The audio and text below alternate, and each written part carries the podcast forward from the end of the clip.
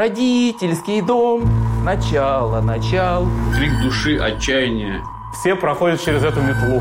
Надо распахнуть простынь и показать, что там есть. Выглядит как волшебство. Собаками совсем-совсем-совсем залетают. Смех, шутки, общение, э, ну и, возможно, выяснение отношений.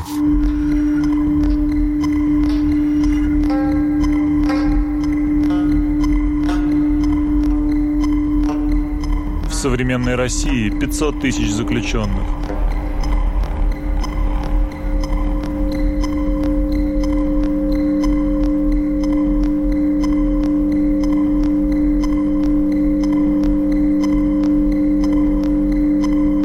Триста тысяч человек обслуживает уголовно-исправительную систему.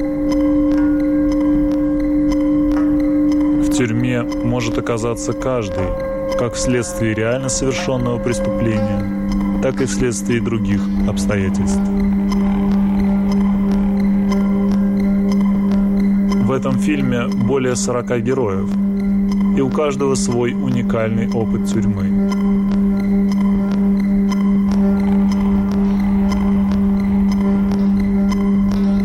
Сумма их опытов образует мир.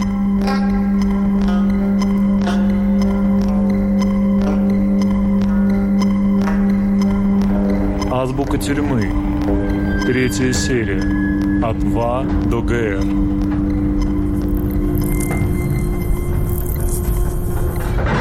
Валетный. И там какого-то там спрашивают, я уже забыл, как его фамилия, там, ну, предположим, Петров, Петров, Петров. Я не помню, как его фамилия была.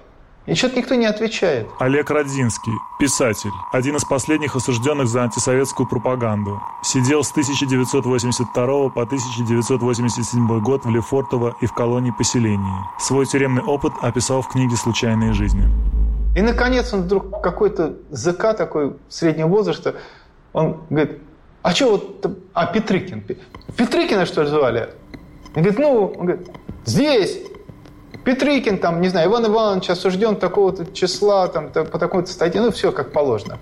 Отвечает, и, а рядом со мной стоит ЗК, такой старый, говорит, валетный, блядь. Почему? Я говорю, а что валетный? Кто такой валетный? Он говорит, ну, валетный, придурок. Оказывается, валетный – это умственно отсталый. Вот. Я потом долго думал, меня это очень занимало, по юношескому любопытству. Я подумал, ага, значит, из всех карт, картинок, валетный младшая масть получается. Может быть, поэтому это как бы низшая масть из э, карт с картинками. Вафельное полотенце. Вафельное полотенце тоже нельзя называть, потому что нужно называть полотенце в клеточку. Олег Навальный, художник, брат политика Алексея Навального, отсидел с 2015 по 2018 год по статье «Мошенничество» по делу Ифраше. Типа, потому что вафля ужасно не ужасно табуированное слово. Я не знаю, каким образом и где их изготавливают и почему их так сделали, но они нифига не дымят. То есть, если ты возьмешь вафельное полотенце и подожжешь его, оно будет гореть, очень хорошо будет гореть, но оно дымить не будет и никакого не будет запаха создавать, ну, практически. Этим пользуются зэки, поэтому, в общем, с помощью этих полотенец готовят себе, разогревать себе еду а, или а, воду. То есть ты берешь вафельное полотенце, нарезаешь его полосками, скручиваешь такими трубочками, чтобы получалось, ну, чтобы у тебя внутри был доступ воздуха. Поджигаешь ее, и, и она начинает так гореть. И у тебя, ну как, она еще так горит специфически, потому что она вот как бы выгорает, и вот эта выгревшая часть, она никуда ну, пеплом не становится, она просто как бы застывает. И тебе нужно ее руками отрывать, чтобы пламя было. И если ты не отрываешь ее руками, то пламя, пламя не происходит. И поэтому это выглядит так достаточно забавно. Один зэк стоит с, с пластиковым пакетом, который натерт, натерт мылом каким-то. Значит, ну, с водой, например. В ней, снизу, чуть ниже, зэк стоит с этим полотенцем, который горит, и он так руками отрывает у него сверху части, и он, значит, это, этот пластиковый пакет греет. Если ты сможешь мылом полиэтиленовый обычный пакет, то его огнем, ну, он не расплавится, ничего не будет. Поэтому это выглядит как волшебство. Один зэк берет вафельное полотенце, поджигает, и оно прям реально горит как дровище. Другой держит просто обычный полиэтиленовый пакет, и он не прогорает, и в нем кипит вода. Ну или что угодно можно сделать. Можно взять алюминиевую тарелку, положить туда какое-нибудь там мясо, вареного или там просто мясо, которое там пришло тебе в передачке. И вот с помощью вот этих дров просто сделать из него шашлык. Веник. Вот как раз тоже такой первый обряд, с которым сталкиваются все осужденные, которые попадают в эту колонию. Э, тебе дают руки веник. Константин Котов, программист, гражданский активист. Осужден по Дадинской статье за участие в мирных протестах. Отбывал срок в Красной колонии ИК-2 «Покров». Освобожден в декабре 2020 года. Ты так символически метешь перед собой, перед тобой стоит сотрудник с видеорегистратором, и ты на видеорегистратор говоришь, что не поддерживаешь арестантский уклад и обязуешься выполнять работы по благоустройству территории. Вот. Все проходят через эту метлу, так сказать. Если ты ее не, не взял, то с тобой отдельный будет разговор. И он будет, как я понимаю, достаточно жесткий.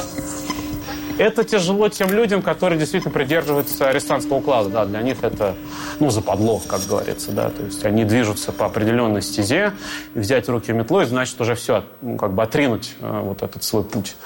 Ну, там таких, конечно, ломают. Это в колонии ну, либо ты окажешься в полной изоляции, ты будешь в штрафном изоляторе, потом в помещении камерного типа, тебя просто не выпустят в основную колонию. Если ты вот действительно такой ну, серьезный арестант. Вертолет.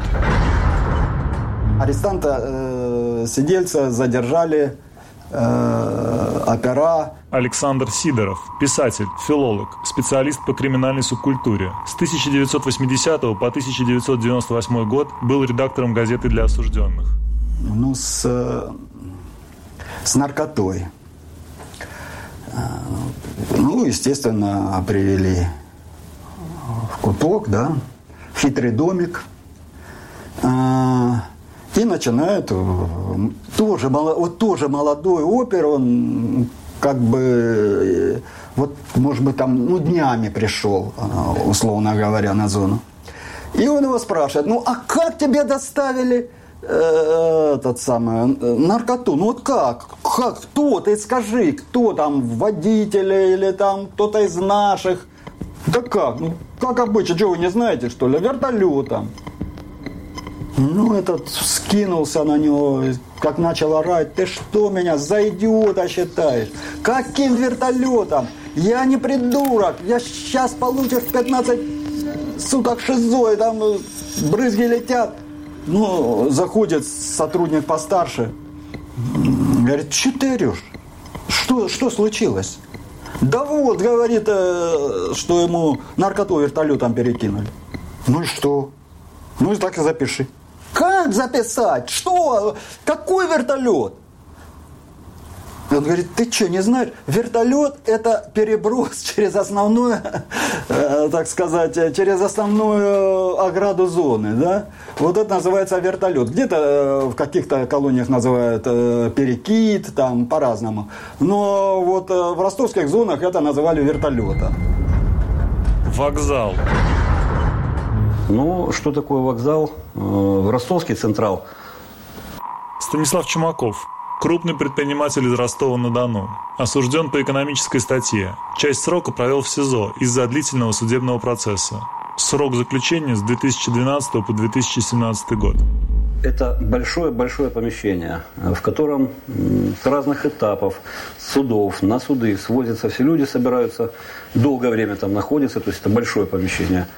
А после чего, э, ну, уже разводят кого куда, кого по хатам, вот, кого по судам, кого на этапы.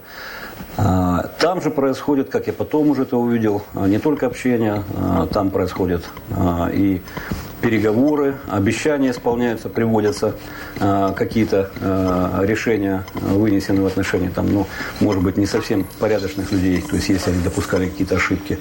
Это вот как раз все вокзал, то есть людное место. Длиной могли, в принципе, собраться 5 человек, могли собраться 35 человек – то есть в зависимости от этапа, который там набивался. Ну и та же самая история, то есть смех, шутки, общение, э, ну и возможное выяснение отношений. Воспитательные мероприятия. А, на тот момент, когда я приехал в колонию, я уже отсидел три года, и я думаю, боже мой, мне еще сидеть 8 лет – Владимир Переверзин, экономист, в прошлом менеджер компании «ЮКОС», был осужден в 2004 году по статье «Присвоение и растрата» сроком на 11 лет. То есть, конечно, просто, ну, так вот прям э, упал, упал я духом. Тем не менее, вот колония строгого режима. Э, третий отряд, самый тяжелый, самый режимный, там не вздохнуть, не, не, не выйти, не чаю попить, очень, очень тяжело. То есть все это барак, 100 человек, то есть все, все контролируется. Проводятся воспитательные мероприятия.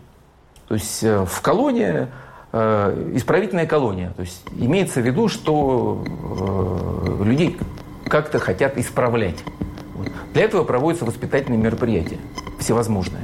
Дневальный, такой же заключенный, как и я, говорит, проводится э, конкурс хоровой песни в колонии строгого режима. Желающие спеть, записывайтесь. Я думаю, что за бред? Как, какая хоровая песня там? Вот. Естественно, я никуда не записываюсь. Вот. Потом меня вызывает начальник отряда и говорит, Переверзин, вы почему не хотите петь? Я говорю, я петь не умею. А он мне говорит, это же, поймите, это же в ваших интересах. Мы вам, э, если вы не будете петь, мы запишем, что вы не, не выполняете законные требования администрации и э, напишем вам взыскание. И на УДО вы потом не уйдете. Я говорю, ну хорошо, я спою. Ну, естественно, таких желающих не петь собралось больше, чем полотряда. Вот. После такой воспитательной беседы э, отряд почти в полном составе э, выходит в клуб петь. То есть это большой клуб, сидят э, офицеры. Ну, их э, тюремщиков офицерами нельзя, конечно, назвать, потому что это отдельная, я бы сказал, каста. И начинается пение. Вы, вы представьте себе, да, что сидят, выходят люди, не просто какие-то, там, это же не, не детский сад, это не школьники, серьезные люди, бандиты, реальные бандиты, там убийцы, маньяки, террористы, я. И вот человек, я как, я как сейчас помню, у нас был запевалый э, Антон, у него была статья за разбой, такой э, активный, молодой, симпатичный парень, он начинает петь. И пускай наше детство не кончится, хоть мы взрослыми стали людьми, потому что родителям хочется, чтобы мы оставались детьми. Дальше хор, состоящий из маньяков, убийц, насильников, грабителей и разбойников, путая слова, подхватывает. Родительский дом, начало, начал, ты в жизни моей надежный причал. Родительский дом, пускай добрый свет – горит в твоих окнах много лет. Это так все и происходило. То есть вот этот идиотизм, думаете, народ пел лучше, чем я? Еще хуже пели, чем я. Я поэтому и, по, и, по, и пою. Тем не менее, вот этот бред слушают э, тюремщики и оценивают. Мы заняли, кстати, второе место. ГБР. Ну, ГБР это когда приезжают мусора с других лагерей для того, чтобы отомстить этим мусорам, которые шмонали их лагеря. То есть меняются, одни мусора ездят, другие лагеря. Алексей Каспаров, предприниматель из Ростова-на-Дону, осужден за дачу взятки накануне собственной свадьбы. Отсидел три года, с 2014 по 2016 год. Чтобы убрать коррупционные всякие составляющие, потому что там свой мусор может этого зэка не тронуть почему-то, для чего-то. И они, то есть, допустим, там с ИК-10 едут на пятнашку, там шмонают, все выворачивают полностью для того, чтобы найти все запреты, все вытащить оттуда и показательно отпороть эту, грубо говоря, это учреждение. И потом они меняются. То есть пятнашки едут потом в десятку шмонают, собаками совсем-совсем-совсем залетают выворачивают наизнанку полностью лагерь, лампочки выкручивают, все-все-все. И уходят, оставляют этот бардак. Потом зэки начинают себе опять наводить быт какой-то там, комфорт. Голод. А получилось так, я освободился 29 октября, но это Сибирь. Олег Дубровкин. Всего провел в заключении 24 года. Был осужден по разным статьям. Впервые попал в тюрьму в 1990 году на малолетку. Освободился в 2019 году. Сейчас эксперт фонда в защиту прав заключенных. Э, это не Москва. Это не Москва, там снега вот так, холодно очень. Нас там вообще не кормили, грубо говоря. Э, не, не грубо говоря, а как есть. Э, Там нам давали буханку хлеба там на 8 человек на сутки. Э, каша утром была пшенка, ее просто черпаком взяли, вот так выбили, она вот так стоит. Ее нельзя есть. В обед была оленья подкормка. Знаете, что такое оленья подкормка? Это когда картошку чистят специальные машины с кожурой. И вот эту кожуру сушат и вот э, разбрасывают по заповедникам. Вот это, вот это оленя подкормку нам варили и давали. То есть, ну, мы там практически никто не ел, ели только хлеб вот этот. Там ни масла нам не давали, которое нам было положено, так как мы считались больными людьми, мы все были на диет питания, ни сахар нам не давали, ничего. То есть, и что голода было? Мне там было 22 года. 22 года, молодой малый. Жрать-то охота. И я вот понимал, что ну, хочется есть и выпить хочется, потому что я замерз. Что можно сделать? Ну, я вот взял бутылку водки, там закусить взял, там то, то, то. Пошел, где выпить? Думаю, где поесть? Ну, увидел там ремонт обуви. Ну, ремонт обуви – это из моего понимания, ребята, которые могут составить тебе компанию. Зашел, говорю, вот так и так, так и так. Он говорит, да, проходи, пожалуйста. И в оконцовке он меня хотел обыграть за мои деньги, которые у меня были. Ну, все, меня это побудило к тому, что мне пришлось его чуть-чуть избить, и я понимал, что он побежит в милицию. А побежит в милицию, где меня будут ловить, в первую очередь, на вокзале. Поэтому я никуда не поехал, остался там, деньги все проел, пропил, прогулял, совершил новое преступление и там же сел. Голодовка. Ну, голодовка это такой, знаете, крик души, отчаяния э, арестанта. Петр Курьянов. Сидел по разным статьям. Освободился в 2012 году. Сейчас эксперт Фонда в защиту прав заключенных. А когда он ну, реально в тупике, когда он видит, что все его усилия, э, все возможности здесь, в этом каменном мешке, добиться каких-то своих прав, важных для него, жизненно важных, в тот самый момент. Ну вот он идет на голодовку. А, ну это некое такое психологическое состояние. Да и хрен с вами. А, будь что будет. Нет, значит нет. Мне нафиг такая жизнь не нужна. Ну вот как-то так. На самом деле, поначалу они тебя просто игнорируют, потому что большинство, конечно, прекращают голодовку там в течение нескольких дней, недели, там двух. Сергей Кривов, фигурант болотного дела, был арестован в 2012 году и осужден на 4 года по статьям о массовых беспорядках и применении насилия к представителю власти. Находясь в заключении, дважды держал голодовку. То есть поначалу это они вообще не воспринимают серьезно. Ну, человек решил побаловаться, и как 90% там, процентов людей, он через неделю закончит.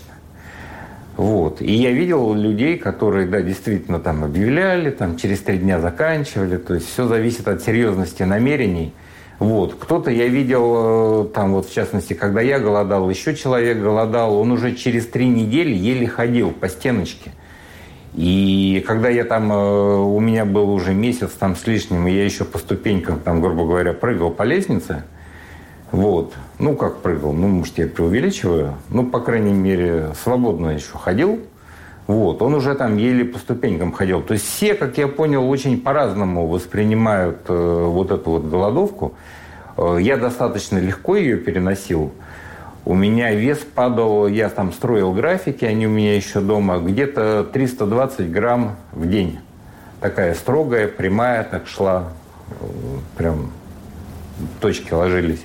Там вес снижается, анализы берут, они там все хуже и хуже, там какие-то катионы, там, или как они там называются, я уже забыл, там зашкаливают. Э, там какие-то четыре параметра уже в критической зоне, там, ну, там мочу берут в основном. Кровь, по-моему, брали. Ну и вот идет такая вот позиционная борьба, кто кого пересидит. Когда человек объявляет голодовку, но он, э, если он, так сказать, нормальный, знаком с нашей системой, он должен понимать, что требования его выполнены не будут. И поэтому он должен подумать, а что же будет в конце-то? Он же, в конце концов, э, ну, либо умрет, либо ему как-то надо эту голодовку прекращать будет. И это, в общем, сложный вопрос. Голый четверг. Каждый вечер э, нужно было выходить на проверку. То есть все женщины выходят из камеры, строятся в коридоре. Мария Алехина, одна из основательниц группы Pussy Riot. В 2012 году осуждена по статье хулиганства на два года за акцию «Богородица Путина прогони». А в четверг э, все строятся голые, завернутые в простыни. Ну, то есть, как только надзиратель вместе с врачом подходит э, к вам, надо распахнуть простынь и показать, что там есть. Что? Теперь ваша очередь угадать, зачем. Зачем? Зачем? Не, ну неправильно, конечно. Надо показать, что у вас нет татуировок. Татуировки запрещено набивать. И в каждом углу висит камера. То есть при желании, конечно, можно это кино посмотреть. Кому угодно. Греф. Я-то вообще сидел сначала в котловой камере, откуда рассылался греф по всему корпусу. Андрей Митинев, художник, осужден за хранение наркотиков. Провел в тюрьме с 2017 по 2020 годы. В заключении работал в хозотряде. Создал серию рисунков специально для нашего фильма. То есть это либо нуждающимся, вот, например, э, ну, люди сидят в карантине, да, их вот привезли в тюрьму, вот, как они попались. И они там сидят. Им, конечно, нужно прислать там сигареты, чаек, вот какие-нибудь конфетки, вот что-то такое. Ну, чтобы им было так поуютнее, что ли, там. А, вот. Потом есть просто, ну, в корпусе есть, ну, камеры, где уже сидят люди, ну, у них там, например, кончились какие-то те же самые сигареты, но это очень важно. Вот. У нас стояли прям баулы э, с сигаретами и конфетами, которые рассылались. А на Новый год делалась рассылка вообще по всем камерам. А, и наша хата превратилась в такую упаковочную фабрику. Там ребята упаковывали Сигареты же лежат просто мешками, без пачек, и вот делали такие кулечки. А, значит, в каждом из них 20 сигарет, потом еще какой-то кулечек с какими-то там шоколадками, еще не помню с чем-то. Все это упаковывалось в носочек, очень трогательно, и именно к месту, что носок, который привязывается к веревке, и вот он там куда-то рассылается. А я для этих подарочных носочков сделал миллион открыток, вот, на которых была такая, ну, зеленый треугольничек, как бы елочка, три шарика с буквами А, У и Е. Наша жизнь полна лишений. Черт, нет, а просто ужас. Но потом к тебе приезжает прокуратура и спрашивает, а чего с этим без простыней? А мусора приходят к кому? К блатным. Потому что у блатных с мусорами договор. Пожалуйста, говорит, я сейчас приеду, все решим, мирно, тихо, только, говорит, не надо идти баннер напротив СИЗО. Изи.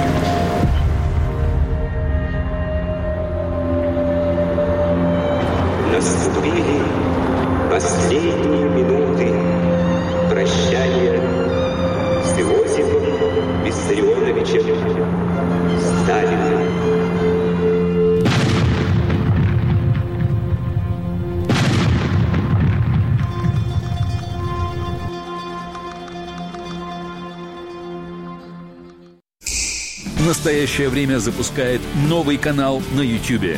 Весь док теперь в одном месте. Смотрите шедевры мировой документалистики. Путешествуйте от Самарканда до Камчатки. Знакомьтесь с необычными людьми в России и в Украине. Изучайте кухни народов мира и историю других стран. Реальное кино, а также многое другое. Реальность становится ближе. Настоящее время док. А давайте поговорим с вами про Украину. Честно, правдиво и без прикрас. В Украине мы говорим о ядерном наследии, о газовых проблемах и открываем секреты советского прошлого, какими бы болезненными они не были. Поверьте, мы знаем, что в Украине очень много проблем, и мы готовы вам их показывать. О мусорных реках, о умирающих городах и о той части Украины, которая исчезает.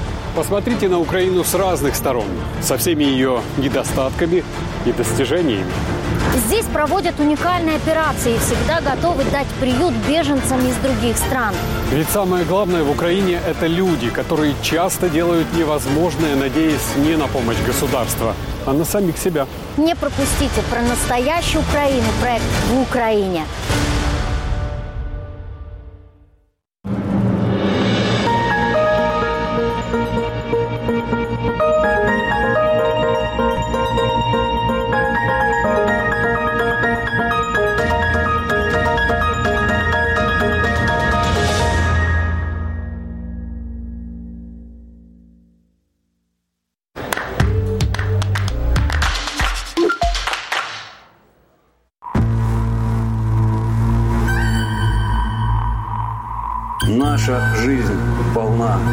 Лишений.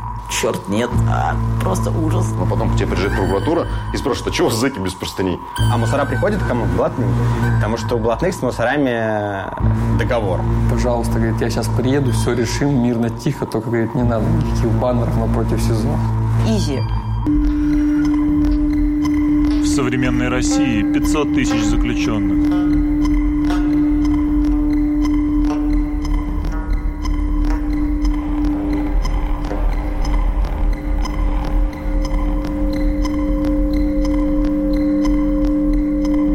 Триста тысяч человек обслуживает уголовно-исправительную систему. В тюрьме может оказаться каждый, как вследствие реально совершенного преступления, так и вследствие других обстоятельств. В этом фильме более 40 героев, и у каждого свой уникальный опыт тюрьмы.